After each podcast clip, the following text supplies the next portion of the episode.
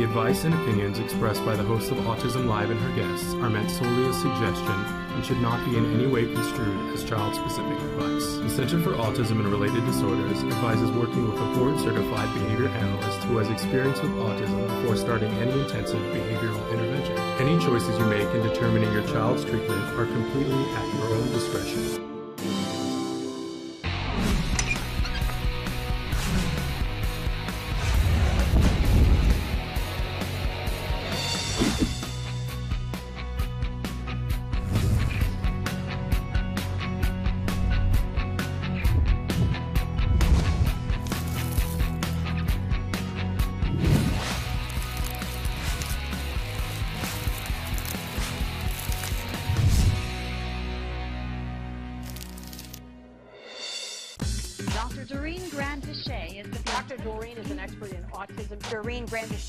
Dr. Granpeesheh. Dr. Doreen Granpeesheh. Dr. Doreen Granpeesheh is a visionary in the field of autism. Now you can ask her questions on Ask Dr. Doreen.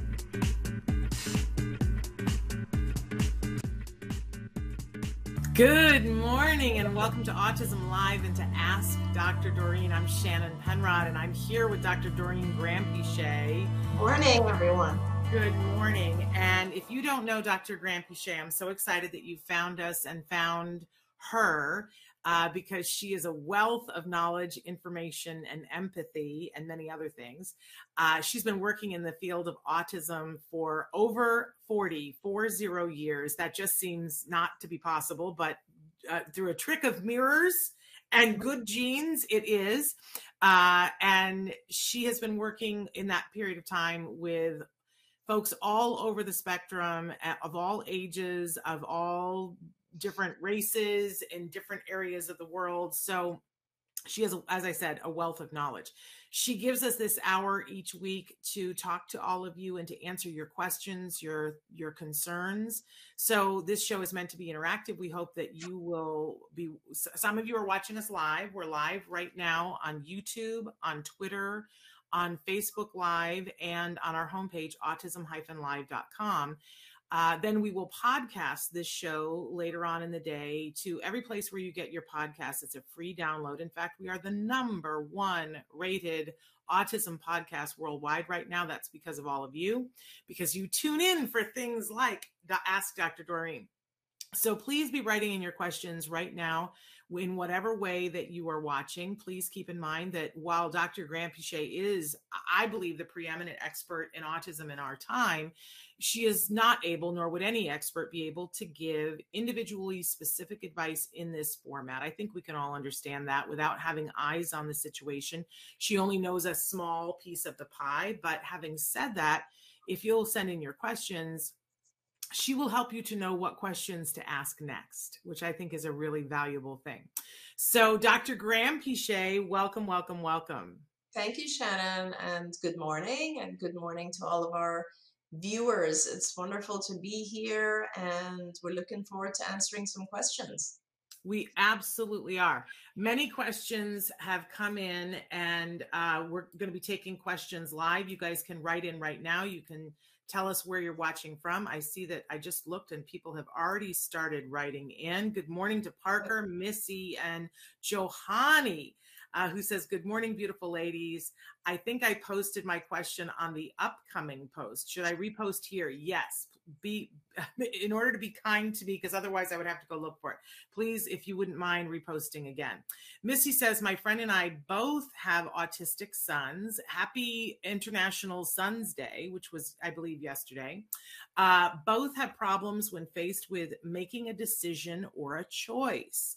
They cannot select any of the options. Do you know what could cause this and how to resolve it? So, thanks for uh, writing in, Missy. Uh, I'll just throw out some ideas because I don't really know enough about uh, the children, your son and your friend's son. Um, but if if your concern is that they have a hard time making choices or decisions, then my assumption is that they are both pretty high functioning. In other words, uh, they are uh, able to understand uh, various scenarios, and what you're seeing is that they're having a hard time making choices between two different scenarios or objects or stuff like that. So, that being said, I, it could be a number of different things. One is, of course, we hesitate to make a choice when we don't have a full understanding. They are both high functioning. Thanks for writing in. Um, we we have a hard time with making choices when we don't fully understand the choice.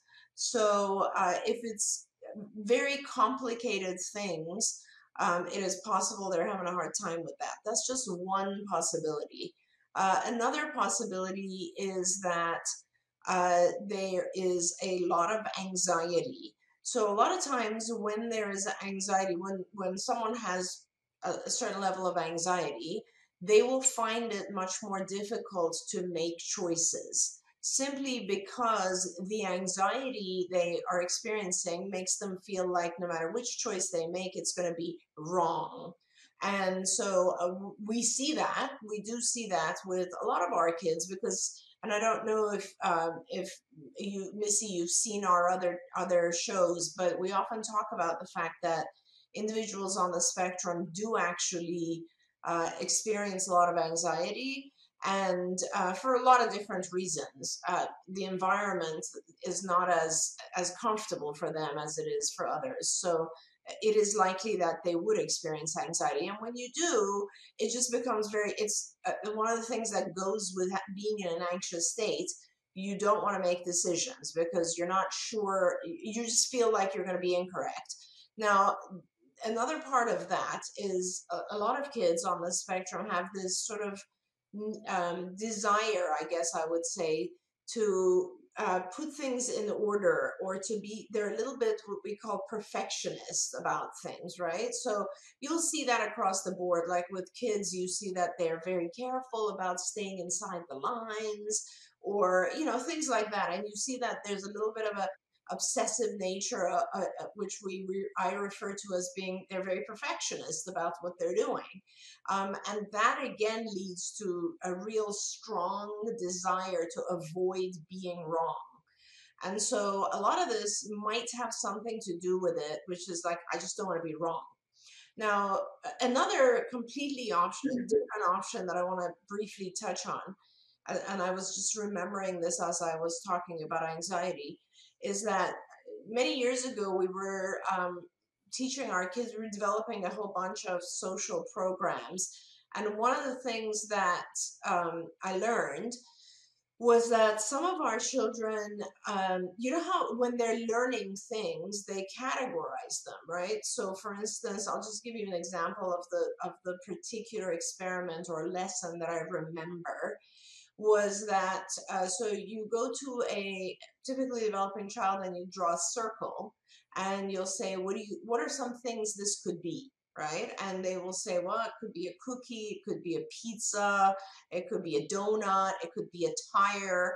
I mean they name a whole bunch of things right? Um, with our kids they tend to choose kind of the one thing that in their brain in their mind is most associated with a circle. And that could be anything. It could be, for instance, a donut. Like when they learned about donuts, they learned that it is round. Or when they learned about tires, they learned that it is round. And because they learned that tires are round, there's this black and white thinking that our kids have. It's kind of rule governed thinking where, oh, tires are round, so nothing else can be right? So there's no there's no gray space as to like this circle could also be a cookie. It could also be a donut. It could also be so they become very like uh, you know rigid thinking. So black and white. It's either this or it's this. It can't be both. It can't be that this circle could be both a tire or a cookie. So sometimes that type of rigid thinking also interferes with a decision right? Because sometimes our decisions overlap. And so all of those things are possible, but uh, you know, with practice and just helping the child understand additional features or just that whole concept of uh, helping the child realize that there's a gray area and that not everything is one thing or another. Um, there's a lot of ways you can teach that. Those types of things will help the child become better at decision making. Just be supportive at this point, just help them with their decisions, explain the decision process, explain to them help them one of the ways that is helpful is having them write down like what are the pros of this side versus this side and then help them count and like decide which one is a better decision. There you go. I love that. I, you know i, I want to say that my son really struggled with this um, and still it's not his favorite thing when he has to choose between one thing and another.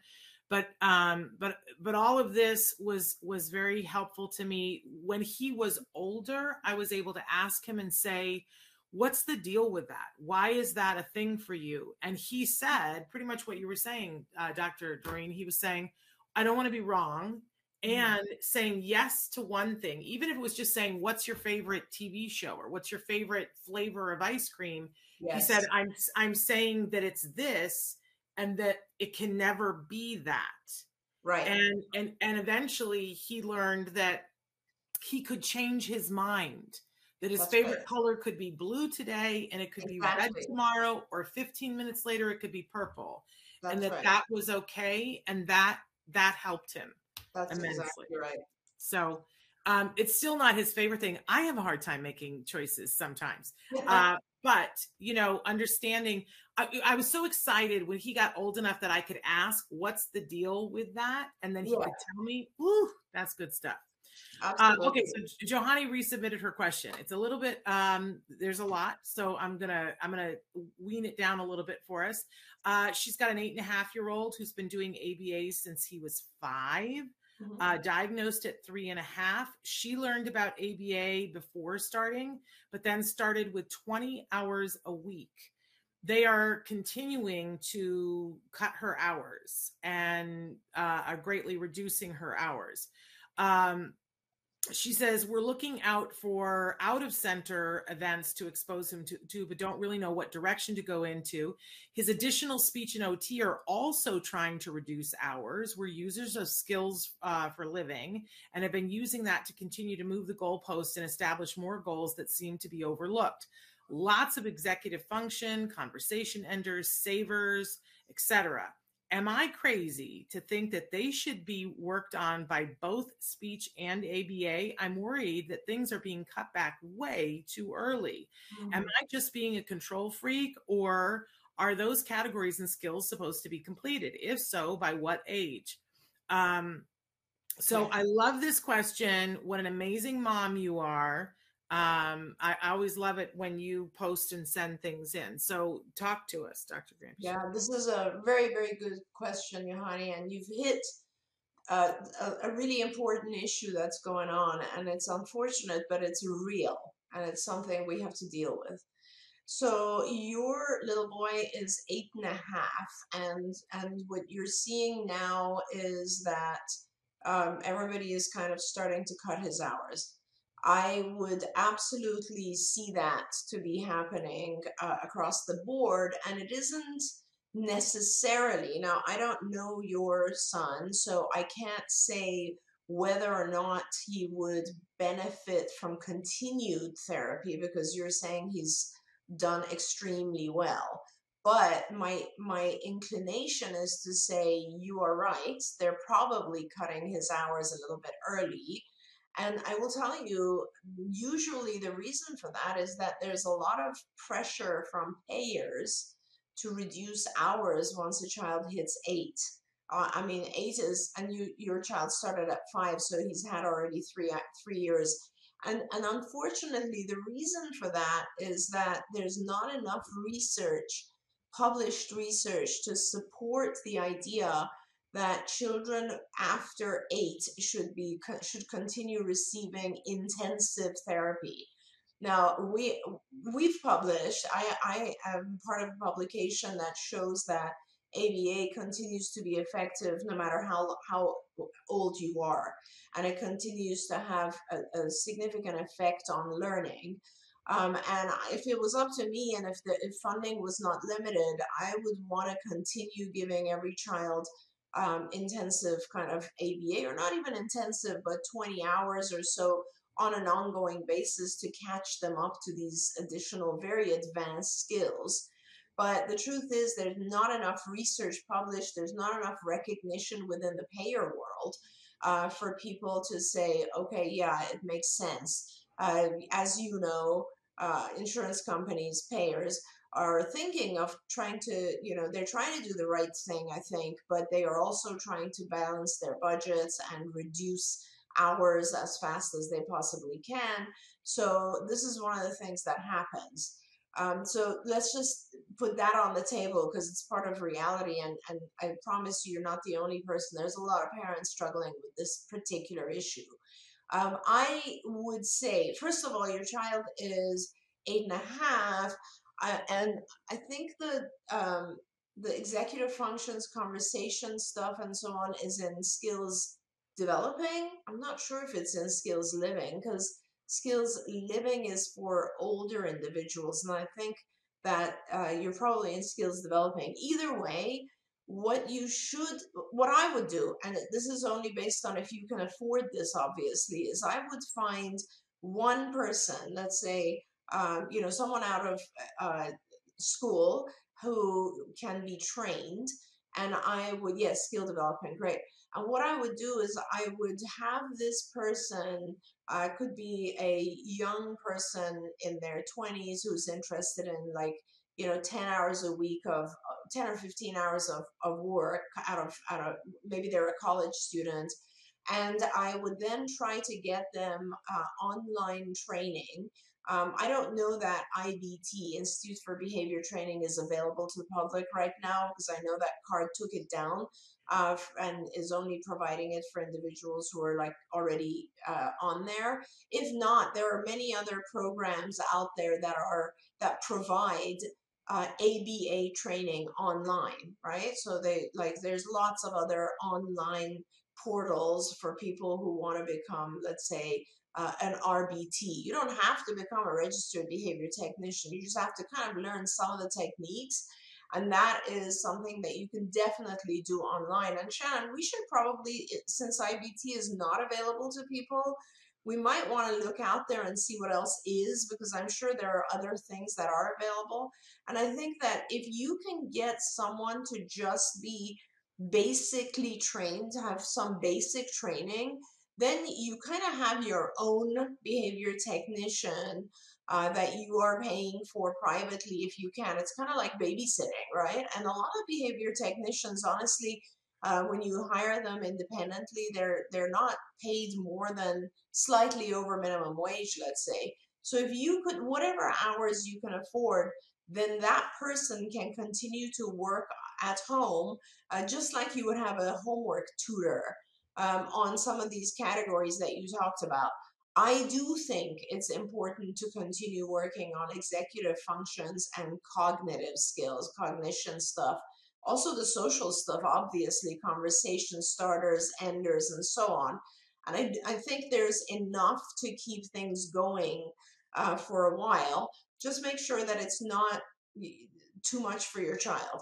Because once our kids are like eight, eight and a half, they also have academics to keep up with and other things, you know, social world and so on. But I think that it's not a bad idea uh, to have a little bit of more tutoring I mean, some kids, Shannon, have like additional tutoring for, let's say, musical instruments or additional tutoring for for sports or whatever. And and you know, in the in this case, you might want to consider this to be the additional tutoring they need um, for a little bit longer. So I just want to say we've had on the show before um, Justin Leaf from the Autism Partnership Foundation, and they current. Well, I don't know if it's current they in the past have offered an RBT training that is, you know, some interesting information for parents. So um, they were offering it in COVID for free to mm-hmm. So if you're looking for more of that information about uh, that, I would suggest that you go to Autism Partnership Foundation. Ask them if they're still doing the free RBT training. Um, tell them that Shannon sent you. and hopefully they'll be able to uh, tell you more information about that. I don't have updated. We haven't had them on I should talk to Justin and have him come back on to see Yeah. if they're still doing that. And to just give you an idea of how old I actually am, uh, um, I went to school kind of like a year right at together with his dad, which is Yeah. Ron. So yes. Uh, I know it's crazy, isn't it? Uh, everybody gets older, and uh, isn't it fun though to see uh, people become, grow and become professionals? I love Uh, it. I love that his son went into this program. Yeah, Isn't that amazing? Uh, okay, I want to switch now to ya- Yasmin has written in and said that she would like some help with her 11 year old son about death. He mentions a lot that he wants wants all of his family and himself to be alive forever, that he doesn't want the world to explode, that he wants the world to be okay. This has been going on for years. He says he wants uh, to stay a small boy. I once tried to explain to him about death and it was not good. He was very upset. Since then, I don't know. So, any help for um, how to address the death situation? Uh, and she goes on to say that every few days he asks if the if the world is going to be okay and if his family is going to be alive. Please help. It's hard. It's very hard, and I'll try to give you some pointers. Um, I think, and I've had this actually with with a few of my children over the years, where they have sort of started to ask about questions that in their mind has kind of blown out of proportion and has become um, something to to that really concerns them. I guess I would have three specific um, uh, areas of advice. One is uh, don't get into this too much. That's that's my first advice, which is the more you talk about this, the more the child will obsess. Um, that is just the way it is. And I, so let's just reduce the con- the amount of conversation. If he brings it up, uh, you can always give him a brief answer and then move on to another topic. Change the topic, distract him, reduce the uh, uh, focus on this. Second thing is when you do talk about it, perhaps present it in a much more positive light.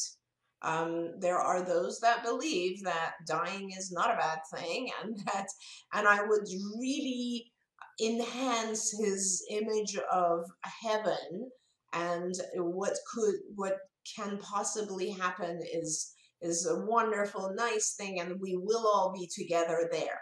So there's a lot of ways that you can kind of make the image of post death a much better thing when the subject comes up. That being said, reduce the amount of time you spend on it. The third thing I want to say, which is probably most important, is that whenever a child starts to kind of obsess about something negative, it's a real clear sign of anxiety. And I think you need to pay attention to that. So um, he is feeling anxious. Um, and this is one of the areas that he's feeling anxious about. There might be others. Um, I would at this time really try to see if it's appropriate for him. If, if it's just one area, you might be able to just handle it with these various like breathing exercises. These are cognitive behavioral uh, ways of dealing with anxiety. Like, you know, give him his own area to be calm and help him to uh, put on headphones and listen to music that he likes, teach him how to distract himself. Honestly, you guys, all the same stuff we would do if we have a moment of anxiety, right? But generalized anxiety or having anxiety for longer periods of time, you can't, it's, it's very difficult to deal with it just on a cognitive behavioral way or just applied behavioral way. So, in those cases, when there's anxiety about a bunch of stuff, and let me just also reiterate anxiety has a way of growing. It doesn't limit itself to one thing. Once you're feeling anxious about one thing, it has a way of spilling over into other things. And then we start like uh, generalizing anxiety. That's why it's called generalized anxiety, because it really is like starts to become in more and more environments, more and more topics, and so on. And in those cases, it's really a good idea to talk to a psychiatrist and try to uh, see if it would be appropriate for your child to take some medication for anxiety. Uh, SSRI, okay, he's he's currently on anxiety medication. Good to know. um, I think you need to go back and talk to his psychiatrist because this is a sign that he, they might need to change his medication, increase the medication, add a secondary medication. Um, clearly, it's still happening for him. And th- this is really hard. It's very, very hard when our kids experience anxiety, but it's so incredibly important to help them overcome it. It changes uh, their lives. I see that he's on 25 milligrams of sertraline. You should talk to his psychiatrist. I don't know anything about your child's age, weight, prior functioning, etc. And your psychiatrist can give you some. Uh, a lot of times with medications, uh, the type of medication is changed and it has much more effect, or a secondary medication is added instead of increasing dosage, and then it suddenly has a significant effect. So uh, talk to the psychiatrist and uh, you know and then if you'd like if you go on autism live prior videos which we have on youtube uh, there are i have done a, a, talk on anxiety within autism and there's several techniques that we talk about in those talks uh, that are cognitive behavioral techniques that might help as well. Okay, I want to switch to a message that came in right as we were starting the show on our on our website. Uh, a young woman, 18 years old, who's just recently started college, and I'm going to jump to her question, but then I'm going to go back and her question is how do i make friends person in college do i even need to make friends to have a successful college career how can i implement structure into my weekends how do i become more independent when managing my schedule and tasks and what are some suggestions that would help my fur- further my success in college as an autistic person. She does tell us that she has started college in a different state and has effectively left all of her safe things behind. However, she is going to the same school that her sister, who is neurotypical and a year older, is attending. Uh, but she's struggling because she had, hasn't made any friends. The only person she has any meaningful conversations with is her sister. And that part of what's happening is she's having meltdowns on weekends because there's no structure. She doesn't feel motivated to to do things that are either leisure or her assignments because she's used to having it sounds like to me um, parents prompt. Um, and that what has been helpful is doing facetiming with her father but she feels like her parents are busy people and really can't afford to video chat her through college. Mm. so um, i just love how amazing this young woman is and that she's writing in for this support dr Granpeesheh i agree. I think it's amazing. And i wish that this was all I was doing all day long was was was working with and talking to individuals like this, like you, um, because it's you can easily solve these issues, but it's a lot, and when it's happening to you, it's a little bit confusing because there's just so much, right?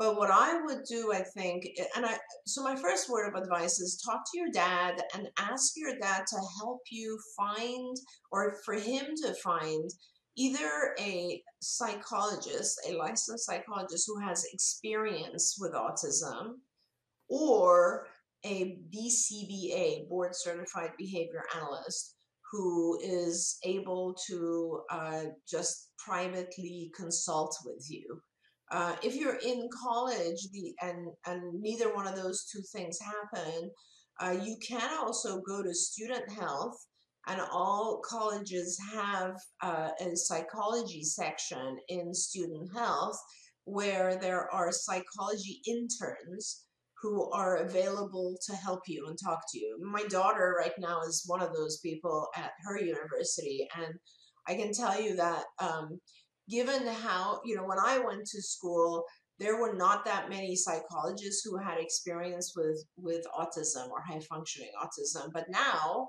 uh, uh, like my daughter and a lot of the individuals in her cohort all have had some experience with on the with individuals on the spectrum. So i think your issues are better dealt with honestly with someone who is in the field of psychology and all you really need is the following you need to kind of have someone help you organize these things.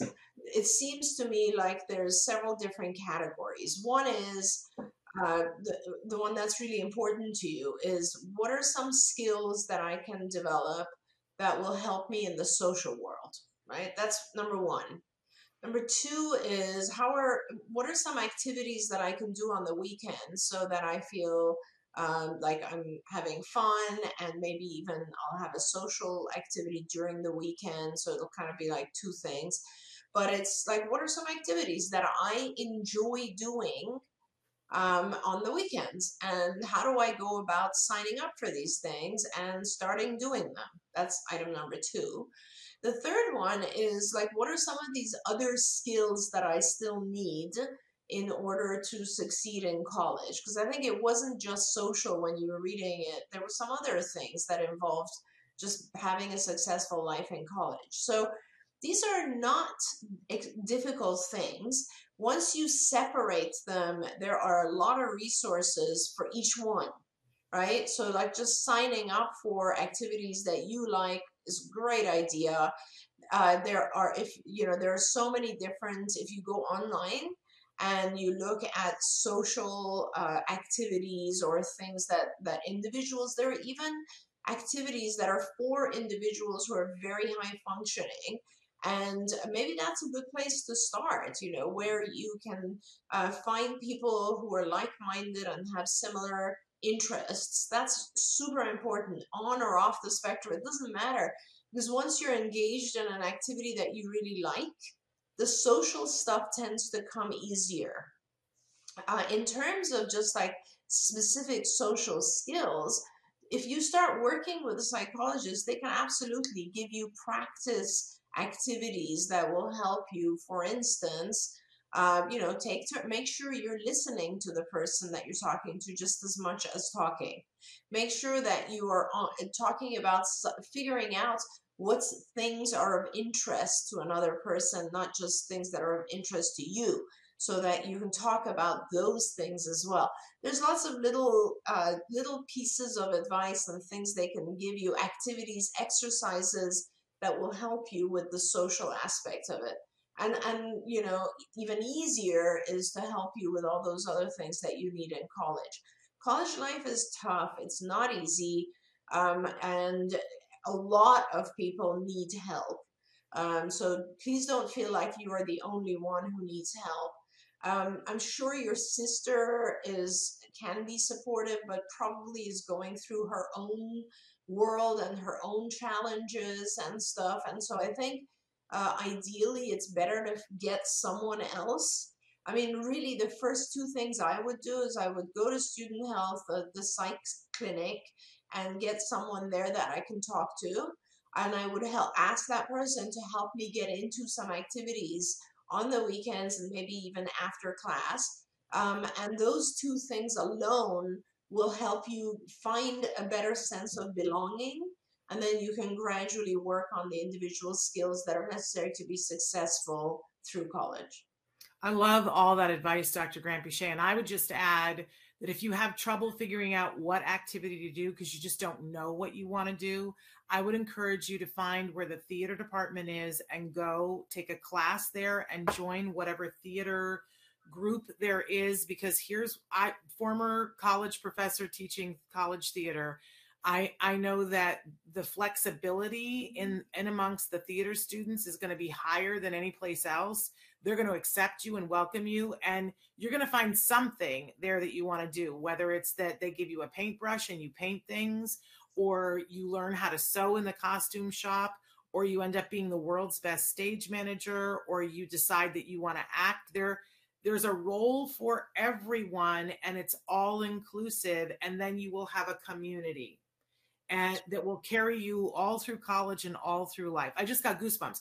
I still have friends from my freshman year of college in the theater department, people that I talk to on a regular Absolutely. basis. So, you know, now you, does it have to be theater? No. If you are really interested in graphic arts and there's a graphic arts club, do that. But I know for sure if you can't find anything else, go to the theater department. If you're really into graphic arts, they'll put you on to making the posters. Yeah. they'll they'll take any volunteer and put you to work because there's something for everyone. True, yeah, that's absolutely right. There are lots of activities, but you know, Shannon, like I remember also when you're in university, you just feel so isolated. Uh, when you, especially when it's like seems overwhelming. Yes, yes. I, you know, one of the classes I used to teach on the college campus was I, you know, I would teach the more advanced acting classes, but I also taught the beginning introductory to theater class, which would be between 150 and 450 students mm-hmm. um, every semester. And they could either write a paper, a term paper, or they could do 15 hours of work in the theater department. And of course, who wants to write a paper? They would do the 15 hours of work. And what would be amazing to me every year is the people who would write me letters and say, Thank you. This was the way that I found my way into college life. I, I met three people. I didn't stay in the theater department, but I met three people and I had, you know, and the one person who said to me, Thank you, I, I found my home. Yeah. You know? So yep. that's I encourage you, look at the theater department. Uh, but it doesn't have to be that. Okay, uh, we had a bunch of people write in in the night uh, with similar sorts of issues. I'm going to start with this one, which is from a 27 year old gentleman in Germany. Um, this is a re- another really long one, so I'm going to whittle it down. And please forgive me for editing. Um, but they were in a relationship with a now ex girlfriend who said to them, "I really think that you have ADHD and autism." Uh, mm-hmm. they went and immediately got a diagnosis of ADHD, but they sort of rejected the autism diagnosis from the ex girlfriend, felt that that was inappropriate. But during the pandemic, while they were still having a bunch of issues, they did a lot of research. Mm-hmm. And more and more, he seemed to identify with this diagnosis, went through all of the hoops in Germany to get uh, to the point where he got an appointment, went in and spent two hours with the person. And at the end, and at one point, he even mentions that they called in a colleague uh, mm-hmm. to also talk with him. But at the end, the they said to him that he doesn't have autism, that he has other issues. And this felt devastating to him that he has a lot of anger about it, doesn't really feel like not really sure that it's accurate because he went home, said that she didn't ask him any questions about his perception, that he feels like she kind of jumped to some conclusions about conclusions about things that he said. He's wanting to know is it worthwhile to get uh, a second diagnosis? Does this happen to people? Should he be upset about not getting the diagnosis? He felt like it was an answer and now he doesn't have an answer. And it felt like a lot of hurdles that he had to go through and that he was rejected. Yeah, I get it. And I understand because this is, uh, I've heard this before. And I think that what happens is that it becomes very important sometimes for us to feel like we've found our tribe or we have figured out exactly what's wrong. Like sometimes we feel like we need a name for it right? It's sort of like if you have a headache and you don't know what the headache is due to, you're just kind of struggling and suffering and you don't know what to do about it. But, and sometimes it just gives us closure to have some sort of name for it. That being said, once you have that name, uh, the what's important is kind of what do you do with it, right? And sometimes I the value of having that name is just to go down the path of what others with that label have have done. So you have two choices here. If it's extremely important to you to have closure in regards to whether or not this fits, then certainly you can get a second opinion, right? And I know that it's a hassle in Germany or here, it is difficult. But if that's extremely important to you, then certainly you can do that.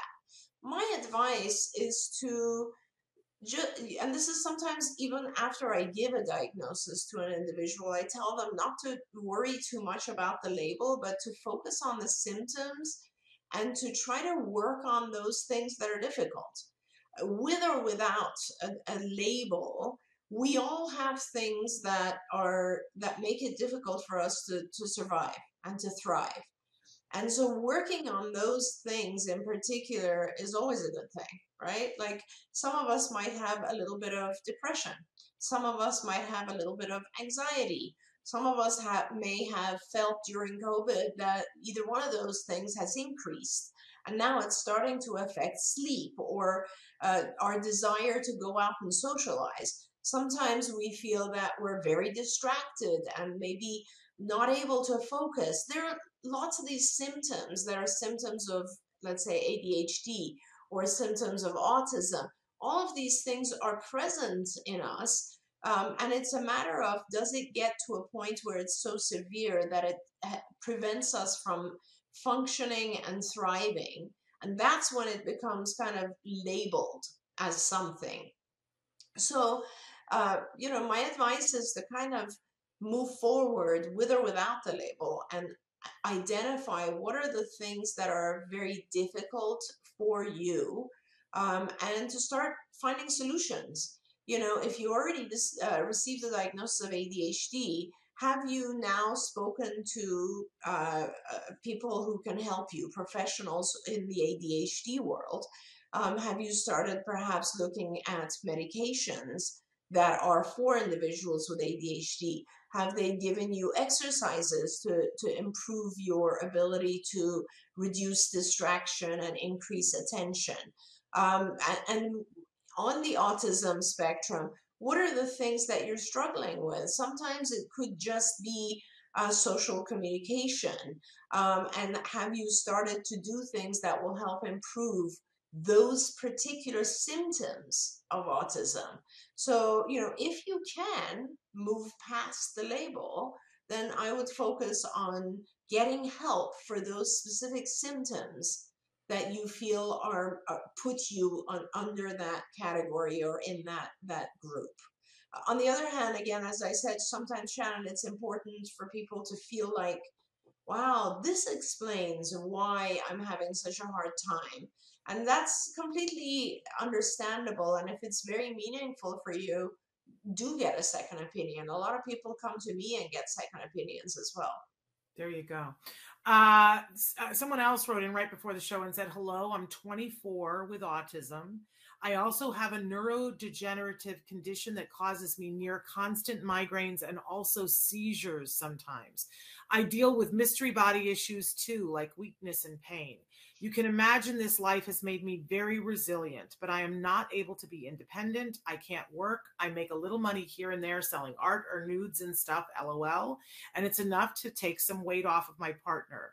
I also do most of the housework and stuff, which I feel is fair and I don't mind it. I do prefer it to be done my way, anyways more comfy that way. But some days I'm much more sick than other days, and I'm having a meltdown inside of my head and want to scream and cry for help. But my masking level is way too high. And so I just carry on. On the inside, I'm wailing, crying, wanting to die. But my mask filters it out. And so trying to express this pain to my partner or family or friends, but I don't think they get it. They don't realize that if I'm saying I'm not okay, and if it reads like I'm not okay, uh, level three out of 10, and I'm already in a 9 10, and it just doesn't seem like it. Yeah. I'm a highly independent of spirit and I don't like asking for help. And I especially have a hard time asking for help because it never seems like it's a good time. I try very hard to respect my partner's stress. He has ADHD and bipolar, and I admire his resilience because he supports both of us. And I don't want to pile more on top him of him. But they go on to say, Do you ever feel like this mask you've made to maintain function is actually detrimental? Do you ever want to just have a full blown autistic meltdown panic attack level, rocking back and forth, expressing thoughts of suicide just to get those inner thoughts and feelings uh, of your normal mask away and out there. Sometimes I feel like that would be the only way to express truly what's going inside of me and how severely I need help. And they said asking both for advice and solidarity. Yeah. What an amazing, articulate, whew, yeah, writing beautiful and also sad. And I just want to say yes, yes to all everything you wrote. There are a lot of people who feel the same way on or off the spectrum, the issue of mental health has become a very important issue. Fortunately, it has come to the foreground because I think partially Shannon because of what everybody has suffered through the the COVID era, and and you know while uh, I think 2020 and 21 kind of has started to wear on people, and I think that a lot of people feel uh, in some ways their their issues have become accentuated.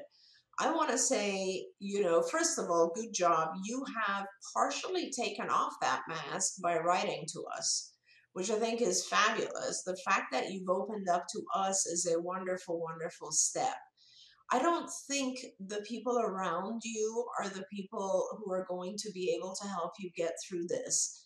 Um, you need professional help in the way of a psychologist.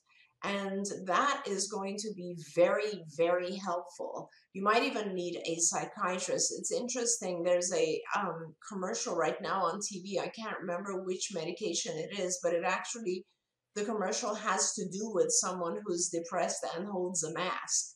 Um, and the, you know they're trying to show the world that they're okay, but they're really not okay inside. And you're not okay inside. And I appreciate that you've tried very hard to give the world an that a, a message that you're strong and that you can cope. And that probably has something to do with how you've grown up. You are a very strong person and you're showing trying to be as strong as possible. But sometimes it's appropriate to not be the person that is trying to be strong. Sometimes it's appropriate to show weakness and have a space of safety where you can just let it go and let it all out. There's a lot of venues for that you know there are there are yoga classes where they where they actually teach you to scream and and yell and get all of the energy out um, psych, there are psychological practices when you see a psychologist they could even give you uh, you know ways that you can go home and punch a punching uh, bag or something to get it all out there are many uh, conditions where we need to just let go once in a while. So please don't feel bad about that. But the bottom line is nobody should be living day to day with misery and sadness and trying to hide it. Uh, you deserve to feel better. You deserve to feel better. And so the way that you're going to feel better is to actually go talk to a psychologist who and the, who will then help you get with a psychiatrist. Maybe it's a combination of medication as well as therapy. Therapy is always a safe place every week, uh, maybe even twice a week, where you get to tell someone all the things that are in, in your heart and that are keeping you down. And they help you by giving you coping mechanisms, activities, exercises places you can go, things you can do where you can get it all out. And, and it's a time that it's all that's all about you and uh, where it's about how to nurture you and and psychiatry of course is where you can get medication that will help take the edge off and that will help you look at the bright side of things as opposed to being pulled down by the darker things that are that, are, that you're seeing and experiencing. So please, I urge you, don't waste any more time. Uh, go see a psychologist and a, or a psychiatrist. You can start with either one. You, you probably are going to benefit from both. Um, and I promise you, you can get help and uh, it's not that difficult and you have only one life you will feel so much better and you will go through and be a better uh, you'll you'll be able to contribute in so many other ways to those people around you as well okay thank you for that we're sending you lots of support and write in if you need more information uh, another person who wrote in um, 33, 33 years of age and who expressed to their significant other that um, that they have suspected for a long time that they have autism. Uh, they say, but they they're 33, never been diagnosed. They say when I was a child, I was diagnosed with ADHD, however.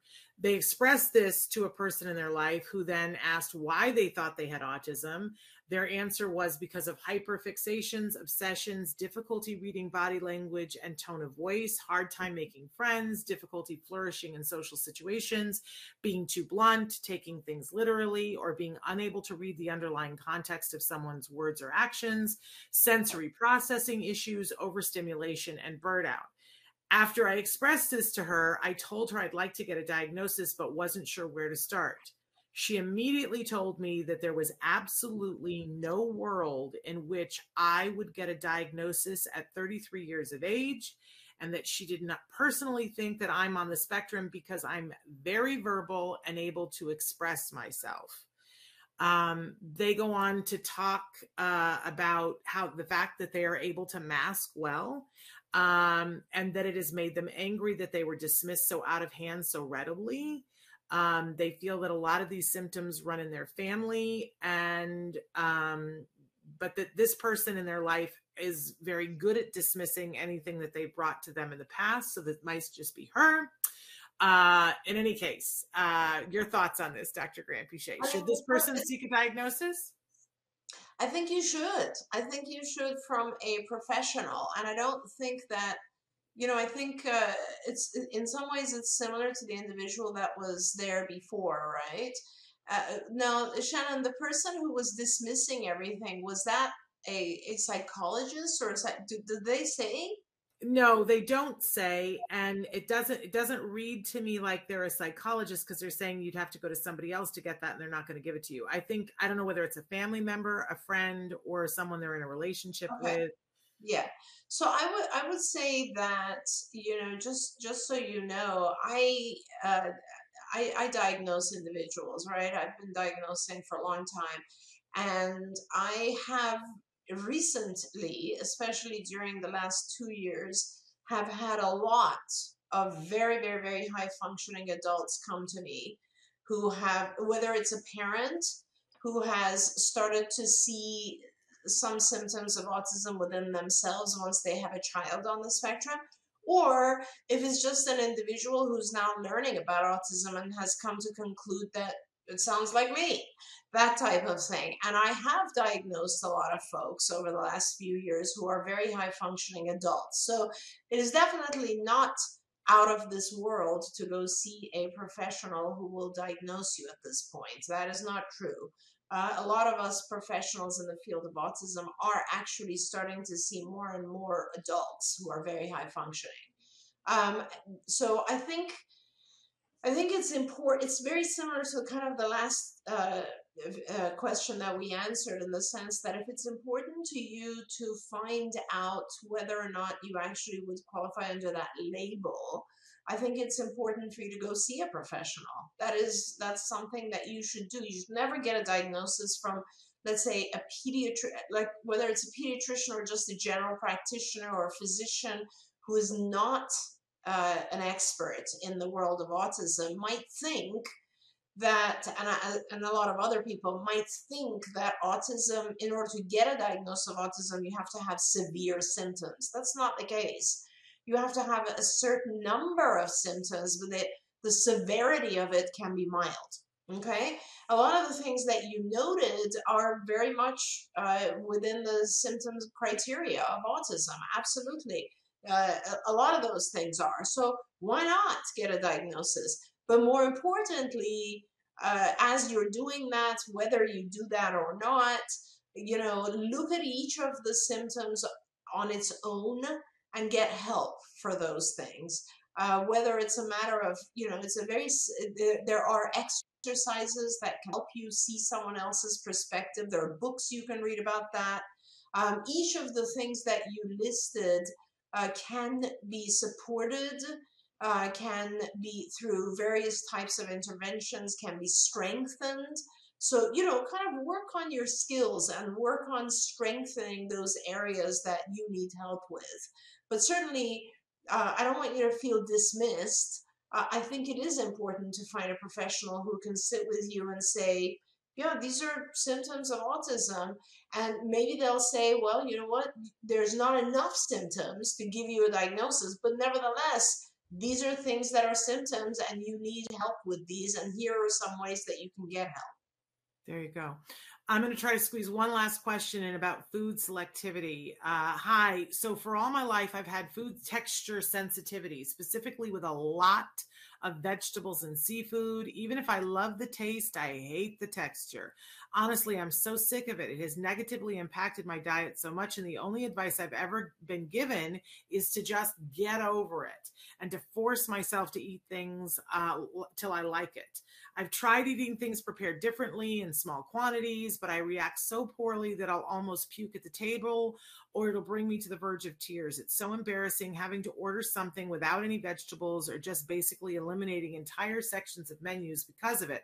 I want so badly to eat healthy, but it's so hard. And living on a college uh, campus meal plan, I practically live off the grill items and have gained so much weight. Is food sensitivity really just something I have to force my way through and be miserable with? Any advice would be greatly appreciated. Uh, they want to also add that they are on the college meal plan. So if they try something and don't like it, they can't really get something else and they end up not having a meal.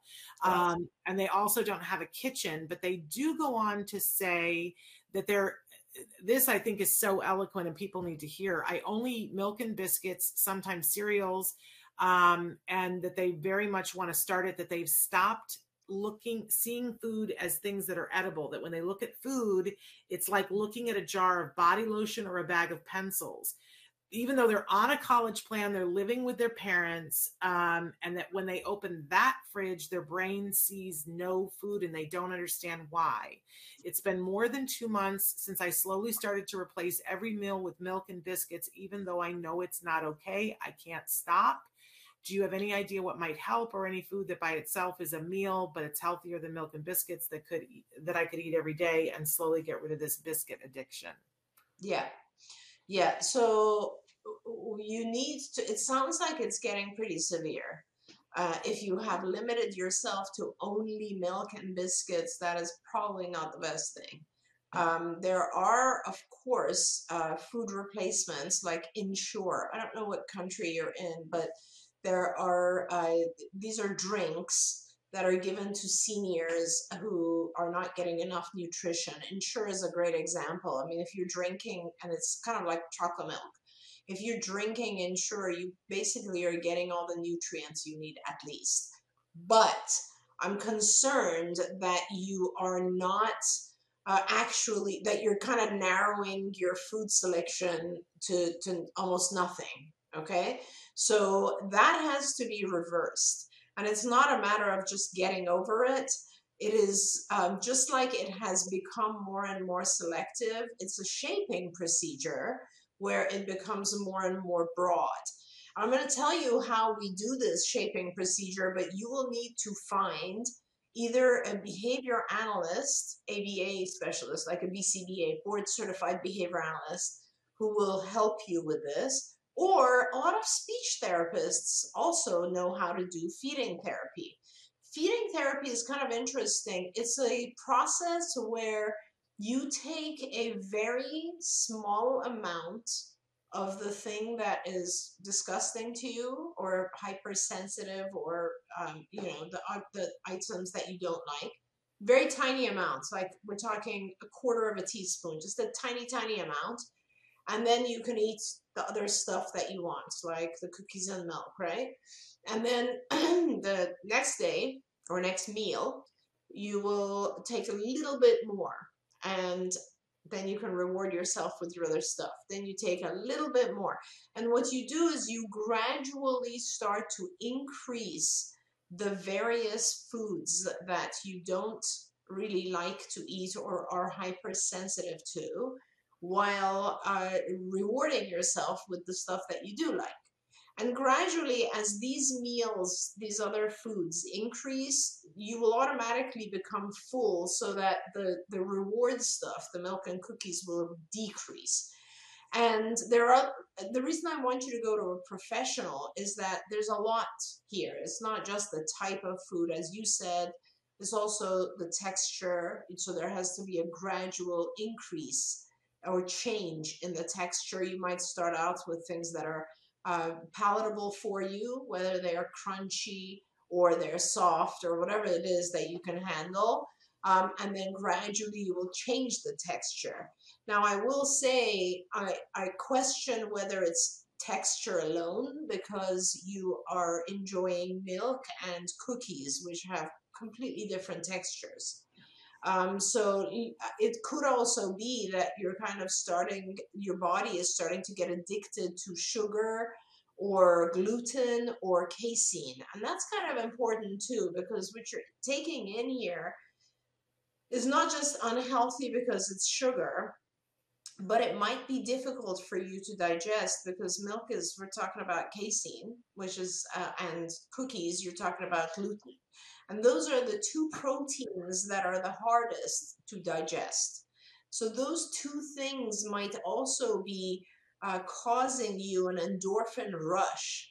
And it's, a, you know, uh, uh, we don't, unfortunately, we're running out of time, so I don't want to talk about like leaky gut and all this sort of stuff. But suffice it to say that you do definitely need to get off of just milk and cookies and it's a process where an individual will help you uh, get back into a pattern of eating normal foods.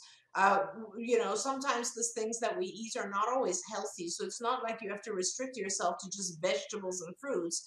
Uh, you can have some grilled products, but it's a matter of making it so that it's a normal diet and it's not restricted to just two items that happen to be very unhealthy. It is feeding therapy and it's a process. I want to tell you, it takes, you know, several months because it's a very, very gradual shaping procedure. Wonderful. We're so out of time. I just want to thank you, Dr. Grant Granpeesheh. I want to apologize to everybody whose questions we didn't get to. We do our best. Be persistent. Keep asking them. Uh, we said we had an announcement today. We don't have an announcement today. You need to tune in tomorrow. Tomorrow is International Podcast Day. We are pausing everything tomorrow. I'm going to do my top 10 parent tips. I'm calling this my last lecture. We're going to want to tune in tomorrow because we have some really pivotal information about the future of Autism Live that we'll be revealing tomorrow. So don't miss tomorrow's show. Uh, it's the one not to miss, let me just say. Uh, Dr. Granpeesheh, thank you so much. I can't even tell you how much you mean to me and how much it has meant to have the last 10 years doing this with you. You're amazing. Thank uh. It's been it's a pleasure. I enjoyed it today. Very busy day, lots of questions, and we yes. love it. And hopefully, we can do more of this. There we go. Thank you all for being here. Tune in tomorrow. Until then, give your kiddos a hug from me and one for you too. Bye bye for now. Bye, everyone.